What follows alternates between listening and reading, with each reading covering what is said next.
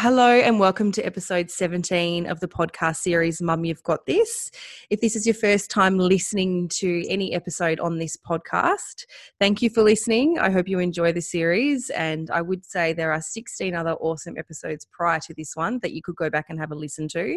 There's an intro episode as well that explains what this series is about and why it was kind of started.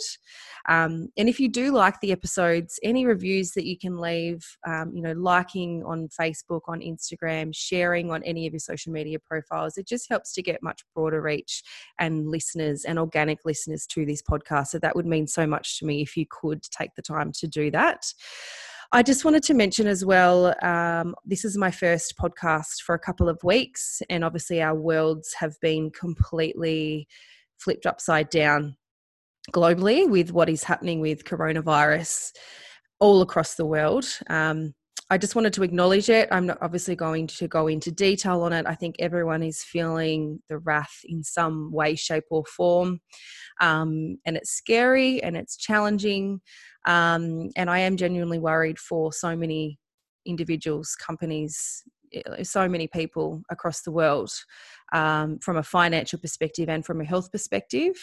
And there's plenty of negatives and scary points to what's happening, but there are also plenty of positives um, that we can take out of it, and and some extent, whether it is a wake up call to what the world kind of needed to just be have more gratitude and be thankful what we do have and look at the way we live moving forward once we do come out the other side of this. I'm not claiming to be the, the, the person with all the wisdom or anything at all but i just wanted to share that that is kind of yeah how i'm feeling about the whole situation right now trying to focus on the positives or i'm focusing on the positives and being grateful for what i have. So um, i just wanted to comment on that. Now another side obviously it has halted a lot of things for a lot of people and me included with a few things i had planned for the podcast but i just wanted to update you all that i was going to update you on anyway. Um, wanted to mention something that a project i'm also working on which is a children's book and I will shortly start to share a lot more about it. Um, so please look out for it. If you don't follow my page on Instagram, please do look for Mum. You've got this on Instagram, and there's also a Facebook page, and I'll be sharing lots of updates around it. It's a really awesome book. I, pl- I think plenty of women out there are going to really like it. I'm not going to share the message around it or anything just yet, but just look out for it. That is all coming. Now, the person featuring today on episode 17 is Erin. Erin, thank you so much for coming onto the podcast today. Thank, thank you for having me. I'm very excited. very excited. Now, I'm very excited to have Erin on because she actually let me know before um, recording. So she reached out to me through my website, um, which is mygt.online, and just said that she was she'd found the, the podcast naturally just searching um, through her podcast app, and was loving the podcast, and just messaged me and asked to come on. So I'm really excited that she has found this organically and, and wanted to come on today. So Erin, if you could share with us um, your situation right now, so what your family dynamic is like, and what you do for work, and that kind of thing. Yeah, absolutely. So um, I'm 39. I actually turned the big 40 later this year. So mm. very exciting, but daunting, of course. But mm. um, so I'm actually a mum in a blended family. So I have three biological children, so three daughters. So that's Alexis, who's in year, tw- uh, you're not year 12, she's in year seven, so she's 12. Rose, who is nine, and Poppy, who turns five in a couple of weeks. And I also have what I call my bonus children. So, yeah, they're my stepchildren. Um, and they're Emma, who is 12, and Zach, who is 11. So I've actually been in their lives um, when my husband and I met in 2012. So the four four older kids were actually four, four, three, and two when we met. Mm. Um, and now two are in high school. One's in grade six and one's in grade five. So it's been really busy eight years, but a really exciting years. And Poppy is our baby together. So she is what links the whole family together. Mm-hmm. And like I said, so she's um, five in a couple of weeks. So Um, at the moment, I'm sort of in limbo, and that's really because of really what's happening in the world, of what you touched on. So I'm, I guess, I still at the moment a stay-at-home mum, but with the intention of returning to the workforce in a full-time capacity, um, and in an industry which I've worked the past 20 years on and off with around kids, which is the payroll industry. So um, I was in the midst of about to obtain another role when that sort of has been halted, which is completely fine and understandable, and probably a way a bit of a blessing because um, being that I have three children and plus the stepkids at, at school, it's a bit of a blessing to know I am home in case things change. Mm. Um, so yeah, so I'm excited for when the time comes to return to the workforce. But at the moment, um, yeah, playing playing mum at home. So yeah, busy, but you know, love my life. So you said that you were in the process of finding something. So were you in like interview stage with that? Yeah, I was yeah, it was pretty much um, up until last week. So it's it's pretty recent. So um, it was in the final stages to basically commence. Uh, potentially was even to commence this Monday, but mm. that actually has just been put on hold, which um, which I understand. I mean, I don't expect them to be really hiring people at the moment when we don't know really what's going on. Um, it could be a couple of weeks, or it could be a month or two. So it's it's just it's just basically waiting. So mm-hmm. I'm ready to go, and I'm excited to sort of get back into the workforce. Um, particularly now Poppy started school this year, so um, I feel that you know it's now more I can you know go back to work um, and be more focused on back on my career. Um, so I'm really excited about that. So mm, yeah, so great. it's exciting times, but it's in limbo. But like I said, I don't see it as much as I would have loved to have started. I actually see it as a bit of a blessing because you know if I'd been at work and all of a sudden kids were home because schools were shut, then it, you know I would hate to be letting down my new employer by having to work from home or having to finish up because of that. So I see it as a bit of a blessing in disguise through through through this this you know what what we're going through at the moment. Mm. It's a crazy time, and I think that we we were talking just before we started recording, saying it's just this will not um, really unaffect anyone. I think everyone will be affected by this. So, you know, maybe um, you know, obviously what you said with the timing there was probably good that you had it was you know that you didn't start something right at the beginning of the school year and be there for a few weeks and then have this happen i mean in saying that everyone's affected by it. So absolutely, um, yeah. yeah. So hopefully for yourself and for your family that, well, for all of us, that this does all normalizes and we can all return back to a somewhat normal life. Um, however way we choose to change how we live moving forward um, but i'm excited yeah. for you that you're that you're going that you're making that big change and getting back into full-time work it'll be um, very exciting when that happens. So, obviously, Absolutely. your eldest is 12. Um, yes. And so, tell us about yourself pre children and what you did kind of from your schooling and your career path to before. Yeah, um, absolutely. Yeah, so I um I finished year 12 back in 1998 god 22 years ago it doesn't seem that long ago but it was um, and my intention was, particularly in the last couple of years of school, was to um, get into teaching, um, either early childhood or primary teaching.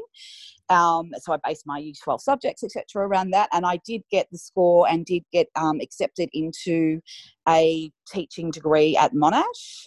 But I decided towards the end of year 12 to sort of follow the lead of my older brother and sister, who had both taken a year off um, and had deferred. Um, so I sort of saw that that was quite good and saw it as an opportunity to earn some money. I didn't really have any sort of real goals or direction for that year, but um, that was sort of you know my plan. So I sort of continued working my part time job, which was at Safeway, which is obviously Woolies now. But um, I did that, and then I actually got into a full time retail role, and then not long after that, got into a an office role. So um, when I say an office role, that that, that was a role in, that started my sort of career in, in payroll and finance. So um, after 12 months, whilst the intention was to go back to uni, or not to go back, or to start uni, um, the the the life of earning money and everything like that was actually a little bit too uh, appealing for me and mm-hmm. i continued i decided not to actually go and do that degree at that point of my life um, and then just basically continue to work full time. So um, yeah i did that. I started working in the city of melbourne. Um, i live out in the southeast suburbs. I grew up in the southeast suburbs still am here. Um, so i would travel into the city every day and i've met some great people who I still, you know, talk to via social media, who I worked with 20 years ago, because this is now going back to the year sort of 2000, started 2000. Um, and I've had times over the years where I've sort of what if I'd gone and got that degree? Where would I be now? But um, I don't have regrets. I've certainly made a, a great career and, and have um, had some great roles within the last 20 years. I have worked around the children. Um, so I don't regret, I guess, not getting that teaching degree but there are at times where i think well what if i had but you know mm. that's you know, hindsight's always great um, so yeah so i've just sort of been in finance so i've worked um, I've worked in, like, I've worked at Crown Casino for, for years in a management role there in finance. I've worked in health systems. I've worked in aged care. Um, the beauty of working in a role like a payroll role is that you, as you're very versatile and you can actually um, apply that to sort of any industry, whether it's retail, manufacturing, corporate, um, hospitality, everything. So that's that's been a really great opportunity. So it's funny though because I look, I really didn't like maths at school, and it was the subject that I was so glad that I didn't have to do in Year Twelve. And it's so ironic now that, that that's what I work with. But it's funny what you sort of fall into and and how your life, what sort of direction it takes. So yeah, so that's where I am. Um, so I met my first husband, which is the father of Alexis and Rose. Um, I met him when I was 22. Um, he's five years older than me, and our relationship progressed progress sorry very very quickly and within a year of being together we were engaged um, and we got married two weeks after my 25th birthday. So um, I think back now, I think, gee, that seems really young now that I'm 40. I think, you know, when I think of a 25 year old getting married, but mm. I didn't feel young. I didn't feel young, and I and I'd been working with adults from 18, 19, so I felt I was a very mature person anyway. Um, and he was really, he really wanted to get married for some in his mind. He wanted to be married by the time he was 30, and he did. Um, so yeah, so that's we we were married back in 2005, and yeah, so that's pretty much how it was. It was like I said, it was not a bit of a whirlwind. We we were very serious from the start, and I didn't feel like I was making a rash decision or anything like that. It felt right, and um, as funny as it is, because now we're divorced, um, we were married for seven years, and I could honestly say they were really good years. We just fell out of love. So mm, okay. um, I'm very lucky that I can say that about my my first marriage. So yeah. And then decision to have a child and falling pregnant and pregnancy. Yeah. So well, we always knew that we wanted to have a baby. We weren't sort of set on this is what we need to do and this is when we should do it. We we weren't actively trying, but we weren't not trying either. Um, so I didn't like I didn't take I, did, I took notes of my cycle, but I didn't have ovulation tests. I didn't do anything like that. There was no pressure. There was no stress, which I look back now and I'm I'm quite grateful for because I know of a lot of people who go through a lot of journeys where it, every month is really stressful, mm. and I guess when I was trying for Poppy years later, it became a little bit more stressful, but I'll touch on that later. But um, with Alexis, we got to about 12 months of being married, and it was by then I thought, oh, I probably would, it was starting to get more, this is what I really, or what we both really, really wanted.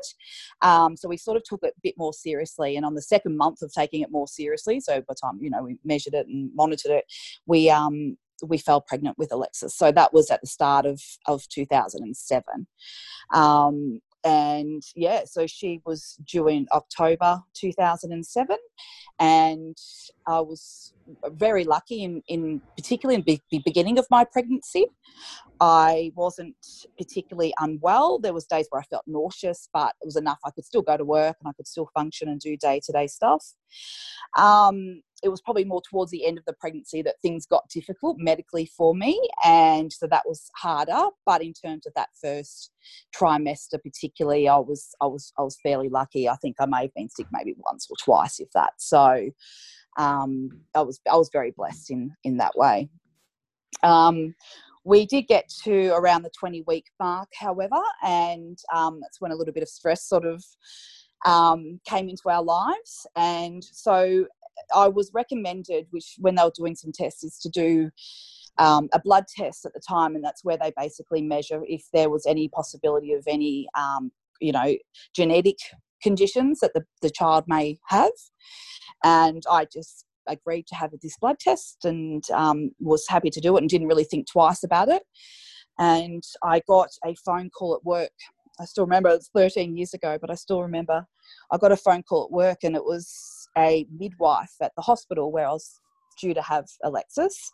And um, they said to me that their test result had come, a, a test result had come in, and the obstetrician wanted to see me today. Could I go in? And I was like, okay. And I, I presumed it was, I'd had a urine sample done as well, and I presumed I must have had a UTI or something. And I said, oh, is it the urine sample? And she said, no, no, it's actually the blood test that's checking for things like Down syndrome. Mm. And um, I was like, oh, oh, okay. I said, is it, is it a, you know, is, is it bad? Is you know, all of a sudden, I, I all of a sudden sense that she wasn't panicking and she wasn't making me feel panicked, but I can certainly I could sense that well they wanted to see me today, so there must be something urgent with this test. And she said, look, yeah, there's just the results have come in that are unexpected. If you come in today, you know, um, the obstetrician will talk to you more about it. So it was very daunting. I remember I was 26 years old at this stage. Um, so I was, I don't want to say I was naive, but I think I was a little bit naive when I think back now. I certainly was aware of Down syndrome and, um, you know, knew of a family friend whose daughter had Down syndrome, but never sort of contemplated this would be something that I would be potentially if this is what it is um, facing. So we went and saw um, my ex husband and I went and saw the obstetrician that afternoon and. And whilst I can't remember the exact numbers, basically when they were to do this test, they base it on things like the likelihood, the chances, mm. and they take into a, into a, an account um, your age, your um, your nationality, your, you know, yeah, your nationality basically. I can't think of the word right now. Ethnicity. Um, they take into a lot, yeah, that's the word. Um, mm-hmm. They've taken a lot of that. And mm. whilst I don't recall the specific, basically at my age and because I was, you know, Anglo Australian, that I really should have had something like a one in 10,000 chance that the baby would have Down syndrome. And it came back as a one in 44 chance um, which you know okay there's still 43 chances that the child doesn't have down syndrome but there's one chance that it does you know and um, so this sort of hit us like a ton of bricks. Like all of a sudden i'm like gone from just you know being pregnant with my first baby to your baby may have down syndrome. So look the obstetrician was very um,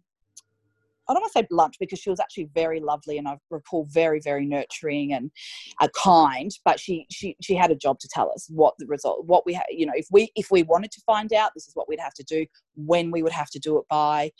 If the baby does have Down syndrome, what what are your decisions? Everything like that. So it was a very full on conversation, um, and I became obviously very emotional.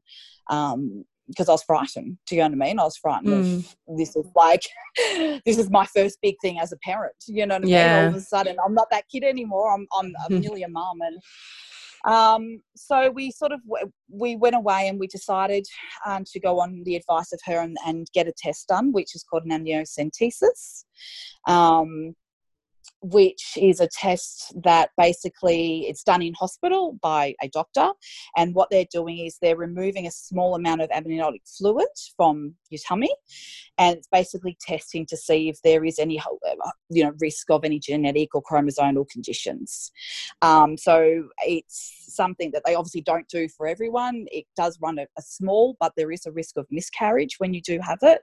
But it gives you basically it comes up with a clear result whether the child has any sort of genetic decision so we decided to do that um, and we wanted to know the results and we we decided very quickly that if the child, we didn't know she was a girl at that point, um, if the child did have Down syndrome, that that was okay for us. Um, she was ours and we wanted her and that was and i'm a true believer and even at 25 i was or 26 that everything happened for a reason so we but i wanted to be prepared i wanted to have those months to sort of you know the last five months to prepare our life if mm. our child did have Down syndrome. So we went a few days later and had the test done, and um, they called me. They usually call within like 24 to 48 hours, I think it was, and then the final results come through in two weeks. But um, I recall sitting on the couch at home, and and Steve, my ex husband, was at work, and I got the phone call, and um,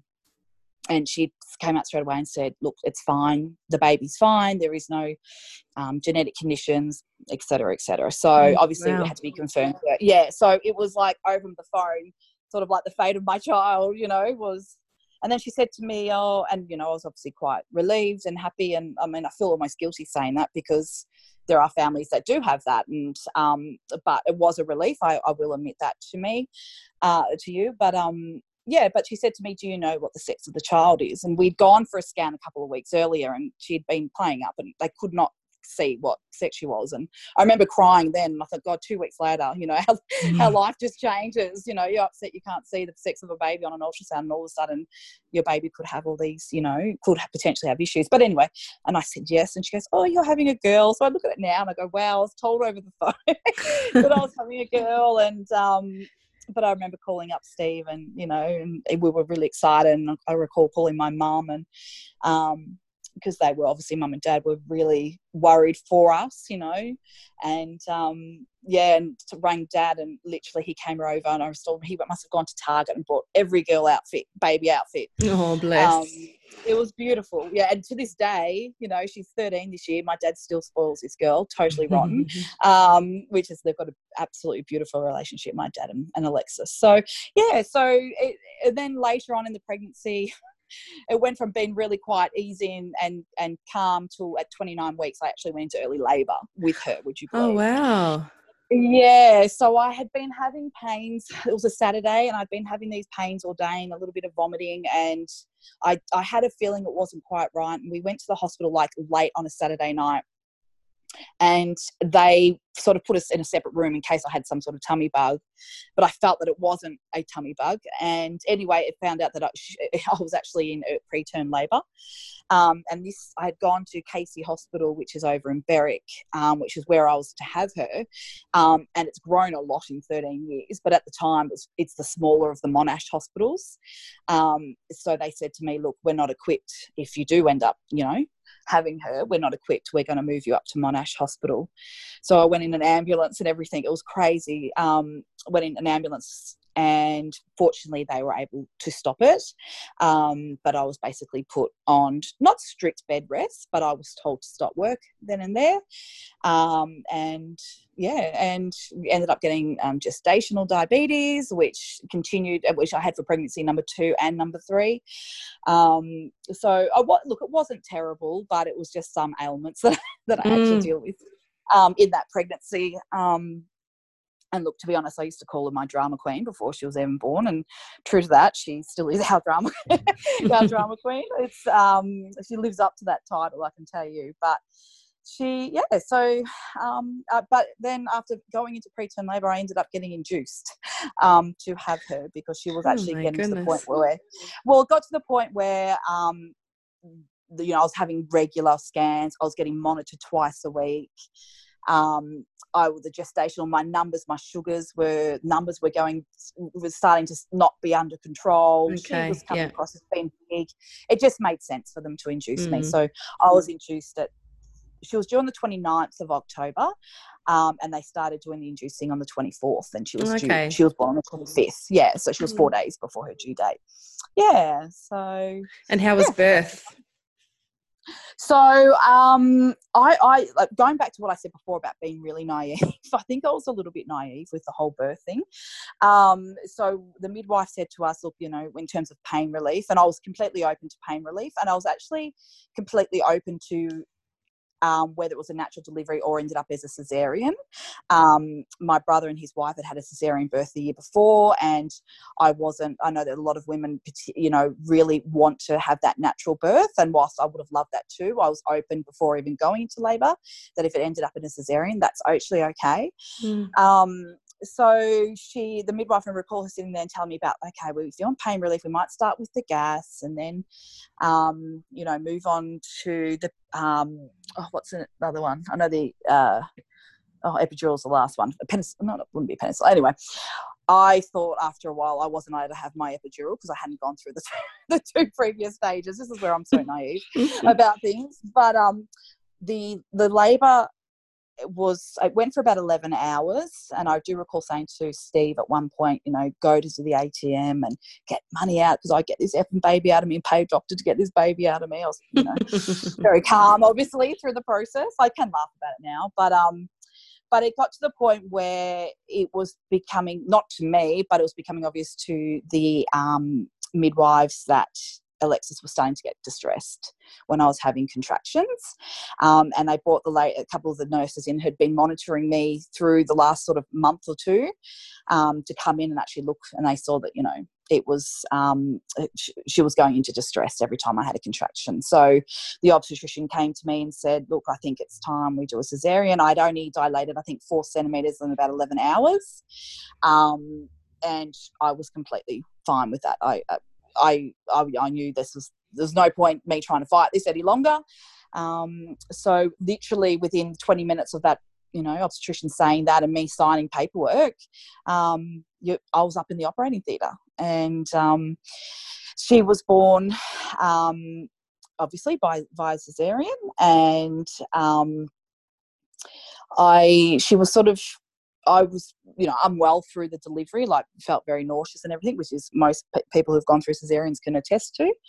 Um, and she'd been, you know, she came out and I could see the scratch on her forehead, which they told me that actually would have happened from when they cut, they broke my waters through the labour. Mm. Um, yeah, so she had this. I've got love looking at the photos of her first couple of days of birth, where she's got the scratch, you know, on the top of her nose. But um, yeah, so um, they took her. She was born at eight thirty at night. They took her, and, and Steve went off with her. And I was sensing something wasn't quite right because we'd been there a while. Not that I'd been in that position before. And I remember um, talking to the anaesthetist, which I don't know. I think it's just this thing that these anaesthetists do when they go to college. That when they they they do this subject where they be really lovely to families because so many the three different anaesthetists I had for my three cesareans plus um, everyone I speak to, just mm. how lovely these guys these they are. They they're, they're really really lovely whilst looking after you. And I remember I looked to him and I said, "Is you know is everything okay?" Because I could you know sense. And he said to me, um, "They're having tr-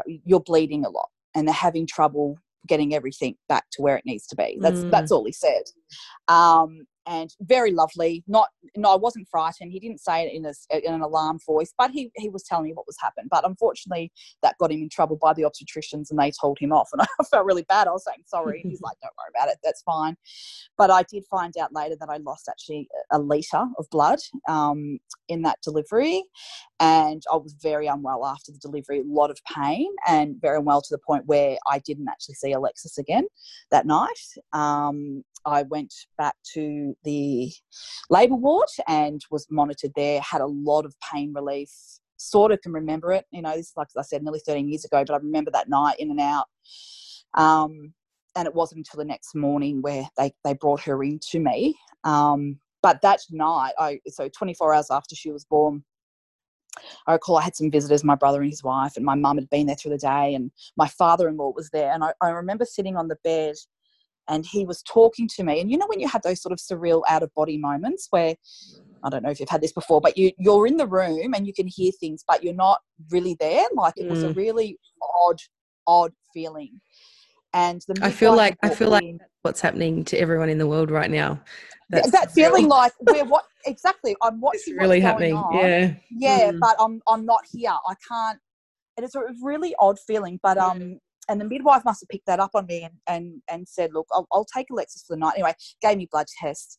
I was so anemic. Mm, um, wow. But so I ended up, I, I had a blood, blood transfusion the next day. So I ended up, you know, within 36 hours after having her, I was having blood transfusions. But um, after that, though, it was great. And within a, I felt so, so fantastic that night mm. um, and just felt like a different person. And um, yeah, went home. Um, I breastfed and fortunately for me it worked. Um, it didn't work the next my next baby so mm. it's it, it's amazing what happens what can work with one pregnancy doesn't or baby doesn't necessarily work with the next. Um, but yeah she was um, a cruisy easy baby. Um, I, I remember she was probably about two or three months old and i said to my friends oh i could do this again. Like she was just I, it, it was just like she, she she slept. She was easy to take out. She was just an, an, an easy kid. So, mm. which was, I was blessed. Like, I was really blessed, particularly for your first baby. And like I said, I mean, I turned 27 a couple of weeks after she was born, but, um, you know, you're, you're very young in mind. And this is not, mm. please, it's not putting down any young mums at all because the, uh, not at all. But I look back to where I am now mentally. Do you know what I mean? 13 mm. years on. Mm. Um, and I was really lucky. I had a, yeah. a baby like Alexis. Yeah. Yeah. That's great. And then what happens um, with deciding for number two and were you concerned with the issues that you had with yeah before? Yeah, was there a risk of that happening again from with birth? Look, yeah, so it was a risk of definitely the gestational diabetes coming back, mm-hmm. not necessarily the um, the high risk of the Down syndrome, not necessarily the early labour. Um, if anything, it was probably mainly the, the gestational.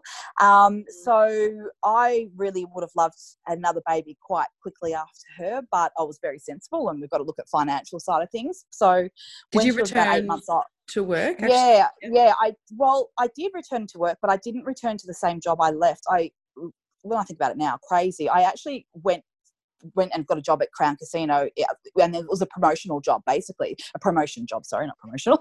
um, so not only did I have a, a, an eight month old, I went for a job that was an hour plus drive away, mm. um, plus had high responsibility. But you know, I, I I loved it, and we worked around it really well. So I would actually start work at seven o'clock in the morning. So I'd leave home at 20 to 6 um, Steve would do everything in the morning, get her off to creche daycare, and then I'd finish at four and, and sort of be home for the, you know, pick her up from daycare and, and, dinner. So it worked really, really well. It was busy. It was obviously stressful. There was times I felt completely guilty. She was in full-time care. And of course, we all know what that's like. You know, there was tonsillitis and there was croup and there was mm. gastro and there was everything and anything. The kids, you know, they walk in and pow, that something's on them, you know. Mm. Um, so but it, it, worked really well and then I was also keeping in mind that it took us a while with Alexis. Um, so we're sort of under that impression that it would again with number two. Um, but it happened literally on the first month. So, yeah. Um, yeah, so Alexis would have been probably about oh, 16 months old when I, well, they're, they're about just over two years apart. So, yeah, mm-hmm. maybe about 16 months old when I fell pregnant with number two. And they tested, obviously, they tested the Down syndrome very early. That came, well, as early as they could, that came back okay. There was no risk at all with that. Um, they tested the gestational early, because normally you don't get it tested to about 28 weeks. They tested me at 12, and it came back then that I had gestational again. Oh wow! So that's yeah, early, so isn't it? Yeah, really early, and I was on insulin within I think by week fourteen of the mm. pregnancy. I was on insulin, so that's definitely my Achilles when it comes to pregnancy. Mm. My sister, my poor sister, vomits from the minute she gets pregnant to the minute she gets gives birth, but for me, it was definitely the gestational um, mm. diabetes. So yeah, so I could have chosen to to go for a VBAC. That was certainly put towards me, mm-hmm. um, but I I just didn't want it to be honest. Mm. I had mm. done the labour. I felt like I had experienced that. I didn't feel like I had missed out on anything, or uh, you know, having a cesarean. I don't think I still felt bonded to my baby. She was still mm. mine. I had still birthed. Um, so I made a, decision very quickly to um, have a cesarean, and, and and I did, and it was a scheduled cesarean, and um, it was scheduled for 10 days before she was born. This is how my second baby, Rose, who will be 10 this year. And, um, and it was so much easier. It was so much easier when you haven't had the labour beforehand and the lack of sleep. You know, mm. you walk in the hospital in the morning and you have the baby and you're there. Do you know what I mean? And mm-hmm. I found the recovery was so much, particularly those first few days in hospital, um, was so much easier with Rose. So, mm. So yeah, can I ask so. with with Alexis when you went to work at Crown? Um, yeah. So you said that you worked full time and she was in full time care. How old was she yeah. then? So she was eight. Well, it was the June, so she was born in October, so about eight months. Yeah, and she did full time creche until she started school. Yeah, okay. So she was a full time creche kid from eight months um, yeah. to literally the day she walked into her first day in primary school. And so, um, what do um, you think about that that experience, and how do you think that that has either positively or negatively impacted her and the person that she oh, kind of is in transition to school? It's funny because I, um, I absolutely. Uh, she was 150% ready for school when she Mm. started school. Mm. She was used to being away from me, so she never had that emotional. She loved seeing me, obviously, when I picked her up at night, but she Mm. never was upset to be dropped off because she Mm. knew no different. So that's a big thing. That's a really, Mm. really big thing True. for us parents. If anyone who knows what that feels like, it's, Mm. it's really hard when the kids need you and want you, and you need to be somewhere else. So she was she was so ready. She was never tired. You know, they always talk about little preps starting school and how tired they are. Nope, she was fine because she'd been doing these massive days.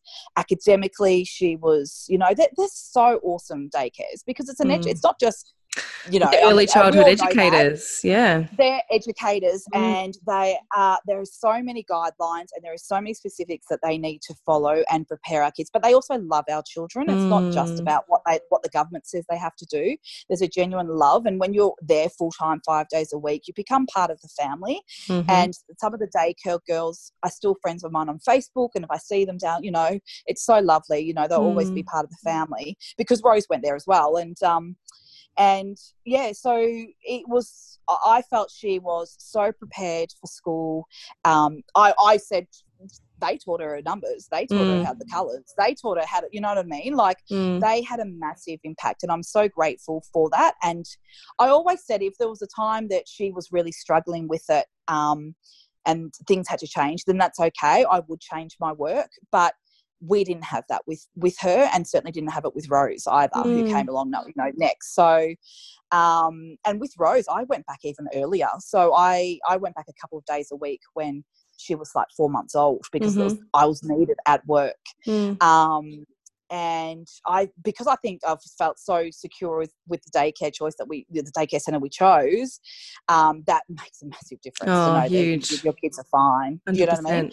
Yep. Yeah, and I and there was a lot of kids that went to school. It was a local uh, daycare. It was right near the primary school. So, and then that year when Alexis did kinder, which was in 2012, four year old kinder, 2012, that was the first year that um, four year old programs were really part of daycare centers Mhm. you know, a lot of the kids would go and it would just be, oh yeah, they're sort of at kinder, or they would walk them across the road to the actual council kinder, you know. But Mhm. so Alexis's year level was a year group that was the first year that they did four year old kinder at the daycare, and her teacher was just amazing. And yeah, so um, it, it was great, and I have absolutely no regrets. I've done childcare, daycare. I've done Poppy's done some family daycare. I've been at home with Poppy, so I've had a, I've actually had sort of all, sort of aspects. Mhm. Um, and I've been really lucky to have all positive experiences with all of that. I know And you wouldn't case, but you wouldn't say that any of that, or would you say any of that has changed your relationship with any of your children based on what that experience level was? um, yeah, I- I find that I'm, and I don't know if it's because Poppy is my youngest, that I've worried about her more being away from me. I've Mm. worried about her. oh, will she be okay at school? Will she, you know, that worry where I didn't have that with Alexis and Rose. Mm, and okay. Um, and I don't know whether it's because she's just my youngest or whether I've actually been at home for a majority of Poppy's preschool years. Mm, Um, and not that I ever doubted where she was going and the educators that were going to be with her. I've never ever doubted that. It was just me. And I think, I think I probably, uh, it's, uh, you know, there's a lot more. I, how do I put this? I think Alexis and Rose probably have a lot more independence than Poppy does because they've had to sort of do that. And particularly Alexis at 12 is so independent and so mature. Um, and um, I, I really put that down to the fact that I haven't been there over her, you know, her whole life, basically. I've mm, I've parented and we have a beautiful relationship, absolutely beautiful relationship. But I haven't, you know, she hasn't had to rely on me for everything. She's been, she's Mm. had other adults, other adults in her life, and she relates really well to adults. In fact, I think she would relate better to adults than she does kids her own age. mm, okay. Um, and I think it's because she's been surrounded by adults um, since a baby, you know. Mm, and um, interesting. yeah, yeah, but I do. They've never like. Sometimes I think, oh, will they wonder why I didn't? You know, they had to go to daycare and they had to do this, but life was different then as well. Like, I was, mates and I, I, I had to financially work, um, and I wanted to work, um, and in a way that was a really good thing because when we did separate i was financially independent. Mm. so i was able to support myself and the girls when they were with you know with me and i was able to when we because we sold our house as part of you know when we broke up and so i just rented. Um, but i was able to you know rent and pay bills and and pay the childcare fare fees for the days i had them and be able to work you know. So I was really, um, I see that as a real blessing that I was actually had a career and had that financial independence and um, could look after myself. And to be able to do that, the kids had to go to daycare. So that was Mm. just the reality of that life. Do you know what I mean? of Um, course. yeah. So when you met your Mm. new partner, your current partner, he Mm. had two children. How Yeah, was so- that? yeah transition? so it was very um so we when when we met we we didn't not necessarily keep it secret like my sister and all that knew but we wanted it just to be about us because his marriage had ended a similar time to to what mine had and both marriages had been just ended had been decided. So my marriage had had ended based on what my ex-husband wanted. It was his decision and same with Nat's wife. That was her decision ex-wife. Um, so, but we were very cautious, and you're very cautious. When you have a relationship with someone who has children. It's not about you, you know what I mean? Mm. And um, it's really lovely and it's exciting to meet someone new and and you know to have that companionship and and you know what turned into love for us but we were very mindful we had four young preschool children. Um, so we did not introduce the kids well i didn't introduce well we didn't introduce the kids together for probably about four or five months and we certainly i didn't meet his children on my own or he didn't meet my children on their own until that time as well. So we wanted to make sure our relationship was stable and serious and um, before we brought the kids into it so um, and when it was it, they don't remember life without each other now but the older two alexis and emma my stepdaughter they're two months apart in age Wow. um, they they recall some things, but not really. Um, So they've grown up together. Do you know what I mean? So, um, which in a way has been really lucky. I know I've got a girlfriend who who um, remarried and she had kids in their teens and he had kids in their teens and it was a really hard really hard um, adjustment for all, Mm. all of them and um, so and this was sort of happening i met her around the same time actually she was a friend of oh she is a friend of nathaniel but um and then i looked at my scenario and i think we were really lucky even though it was really hard having four kids under like between two and four Mm. um, it was really a blessing in disguise as well because we were able to establish what now becomes our family our blended Mm. family from Yeah. a young age and um, get to know each other and and and everything so yeah And so, um, do you all live together now? Like, is it? yeah so yeah so it's um it, things have changed over the years in terms of arrangements with the kids.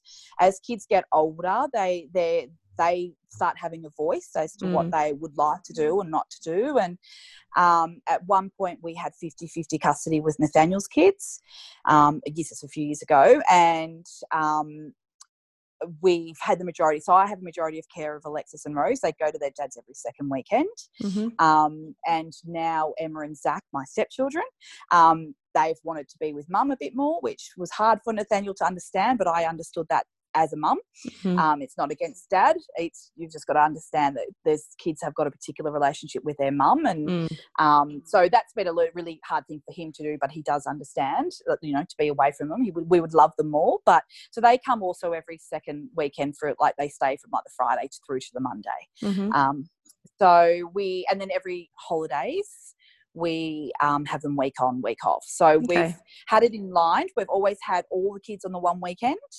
So before Poppy was born, we would literally have four kids one weekend and then would have a weekend to ourselves. Um, but now we, what we do is we have five kids one weekend now and just Poppy the following weekend.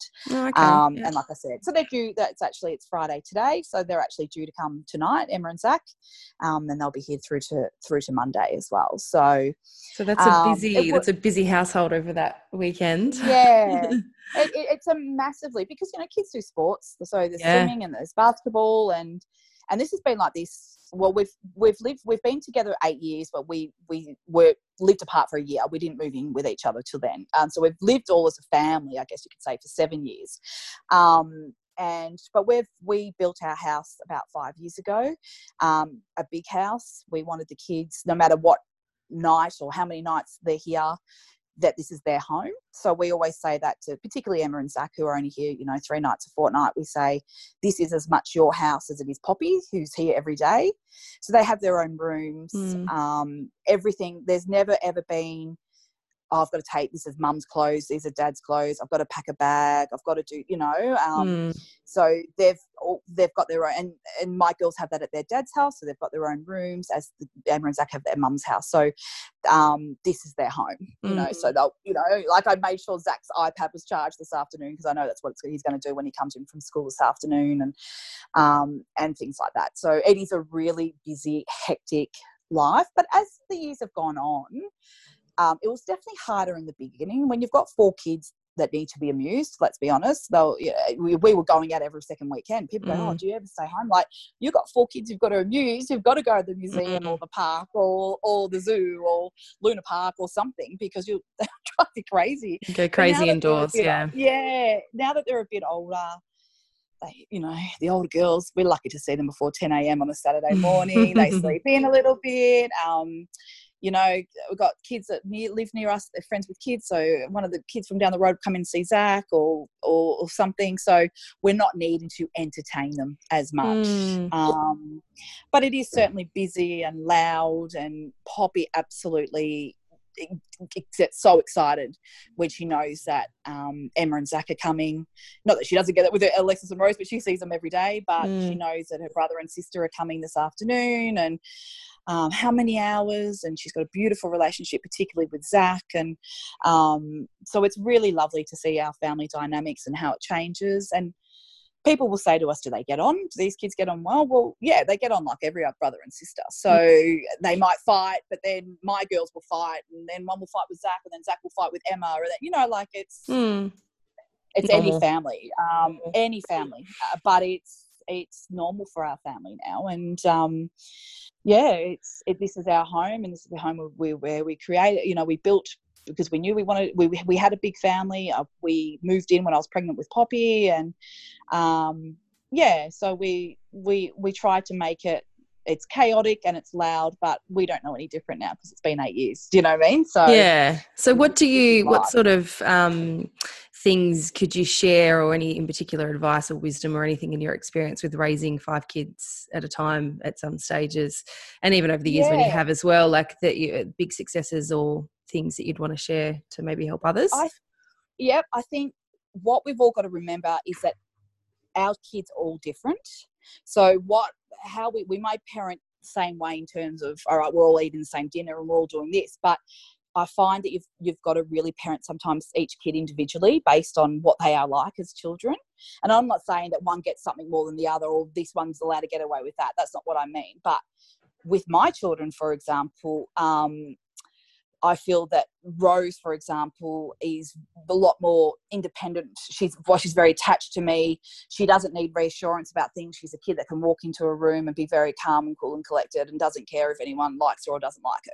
While Alexis is totally different. She her heart breaks if someone looks at her the wrong way, or um, so she needs a lot more nurturing, some reassurance and things like that. Mm. Um, in terms of parenting. Um, your stepchildren like that is a really big thing to be able to do. So um, you need to i emma and zach have got a mum and they've got a, a really really wonderful mum who um, adores them and loves them. And um, I would never ever step in her shoes and parent, but um, they have respect for me as a parent in this household. Mm. but I, they know that they they I, they love me and I love them, and I'm affectionate with them and kiss and cuddle them. And um, same as Nathaniel with Alexis and Rose. It's it's there is love, but I guess generally the main thing was when you've got lots of children, or even if you've got one, lots of children, you have to be organized and you have to be. Even a friend said to us a few weeks ago, they came and ba- babysat them for us. Nat and I went to the Elton John concert, and we had two of our girlfriends, a couple. They came and looked after the five kids, and we were telling them this is this, this, this, and she goes, one of the girls goes, oh um, it's like you've got like an army here. You've, you've got to be, and I said, you've got to be, you've got to be like, this is the structure, this is the time, this is when they can do this, this. And it's not that I'm an, an army major or anything. It's just like if we don't get things done tonight, then tomorrow is not going to work. So, Yeah. for example, school lunches non-negotiable. They're done the night before. That's Mm. like a, a- non-negotiable. Uniforms are what if they need to be washed, washed, dried every the night before, and sitting on the couch. Mm. It's it makes my morning a lot easier. There's routine. There's no technology on school days until you are 100% ready. And when I say 100% ready, that means including shoelaces tied or hair done or lunchbox in your bag. Um, we leave at the same time. We get up and we leave at the same time every morning. You know, like Oh, what kind me, of I car do you drive actually to fit all these? well, children? it's funny because you're not going to believe this because I actually have a small car. Oh. and we actually had I uh, I had a, a Kia Carnival, and which was great. And the kids loved it because it was these sliding doors, you know, how fancy and things. but this car was like, it was um, it was starting to really fall apart, and it was old, and it was just driving me insane. And what I was finding, particularly with Emma and Zach. They weren't coming as much. Is that I only really had the girls in the car a lot of the time, and sometimes only okay. really Poppy. So we sold it, and I got a small car, and and so we know that if we ever go anywhere as a family, like we, it's usually only somewhere local now. Like it might Yeah. be to my sister's house or something. So we just take the two cars. Mm. Um, so we don't have a big car anymore. But yeah, Okay. people are surprised when they see up at nine thirty. It's like it's a, it's a, seriously, it's a little car, but I love it. Um, the kids kept saying how much they miss the van. And I'm thinking, oh my goodness, you know, like, but yeah, it's, it's funny. But um, but you just got to be. I'm like, yeah. So I should explain on like the Monday morning when the kids go to school, where we've got all five. Nathaniel will take Emma and Zach. So they're of course they're all at different schools as Mm. well.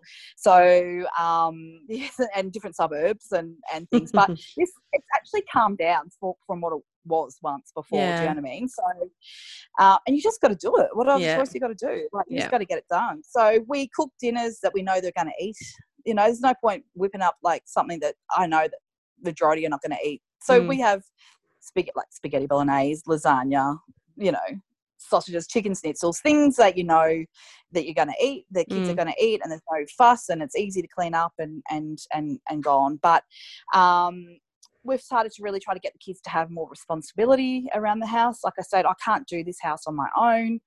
Um, so it's they've they've realised that they've got to sort of pull their finger out a little bit because they are typical kids, you know, are happy to Mm. sort of sit down, watch mum and dad do everything. But they're good. They're, they're really, really, really. I'm not just saying this to my kids, but they are really decent, good children um, with really lovely manners and um, are very respectful and could drive us mad a lot. But um, yeah, but they're they're really good kids. So I just guess I, I, I it's just been organised. It's, it's a Mm. really it sounds really simple thing to say, but I like I said, whatever you can get done tonight that's going to make tomorrow easier, do Mm. it. You Yeah. know, um, So true. because yeah, yeah. Do you? So you sound extremely on top of it and organized and all that sort of thing. Do you have um, what sort of things you're doing just for yourself, for your own self care? Well, to be honest, it's it'd be fair to say that that hasn't been a priority over Mm. the years. Um, and not, eh, oh, don't get me wrong, I'd love to go and get a massage and do that. I'm not at all, but it's it's you come down to time. It, it's particularly when you've got multiple children. Um, it's a, a time, you know, the little bit of time you've got, you know, you just go, oh, I just want to sit on the couch Mm. and catch up on, on Survivor or something, you know. But um, I am I have a house cleaner that's a non-negotiable. So I have um that house cleaned weekly, and I know that's like well, that's not, you know because the really reality is Nathaniel's got a very um important job and um, that requires him to do a lot, a lot, a lot of hours.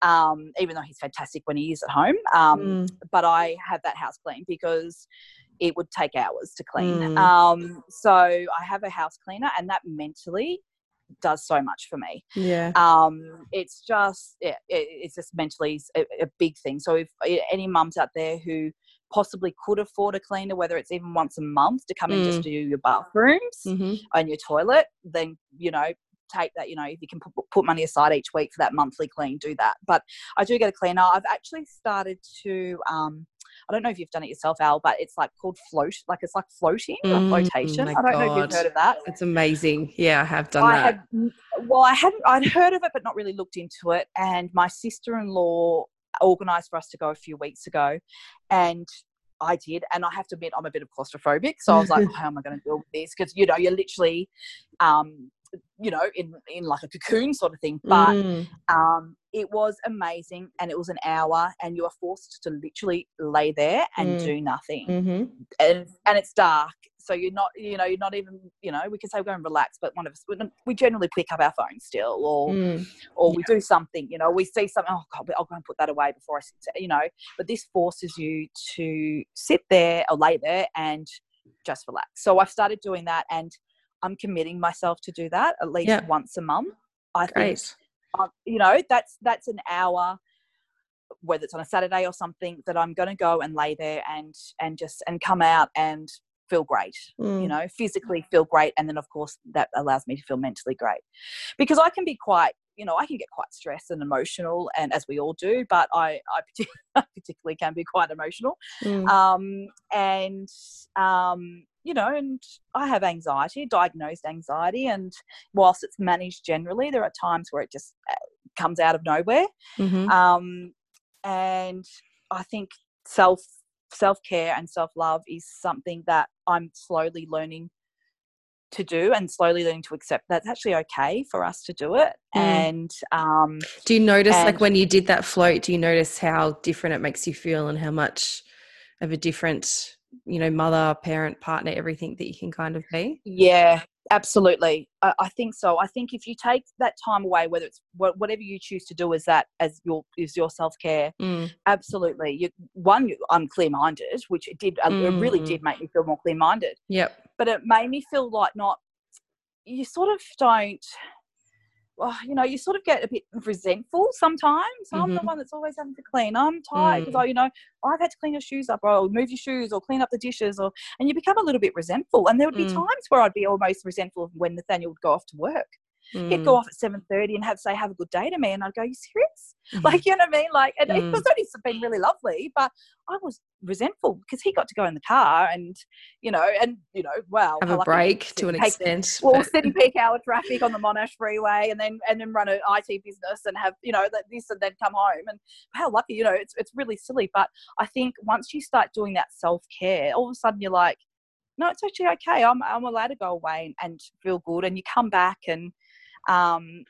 I'm saying you appreciate well, you do appreciate your kids more, but you you just appreciate yourself more. I think is probably Mm. what the best thing to say Yeah. and your your own self worth and your own self time. And some and some people get that through exercise and and non negotiable will have to run every day or go to the gym every day. I don't need something every day personally. That's just Mm. me. Mhm. Um, but I if I feel like I want to go and have a massage, I'll go and have a massage and not have to justify it and, and to myself mainly. Um, 'cause that's what we all do.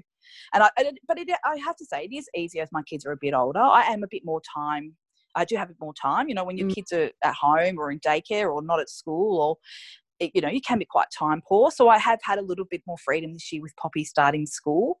Um, I admit that, but um, but just take that time out. You know, like and just just do it because the only one who's losing out is yourself. yeah. The kids are not losing out.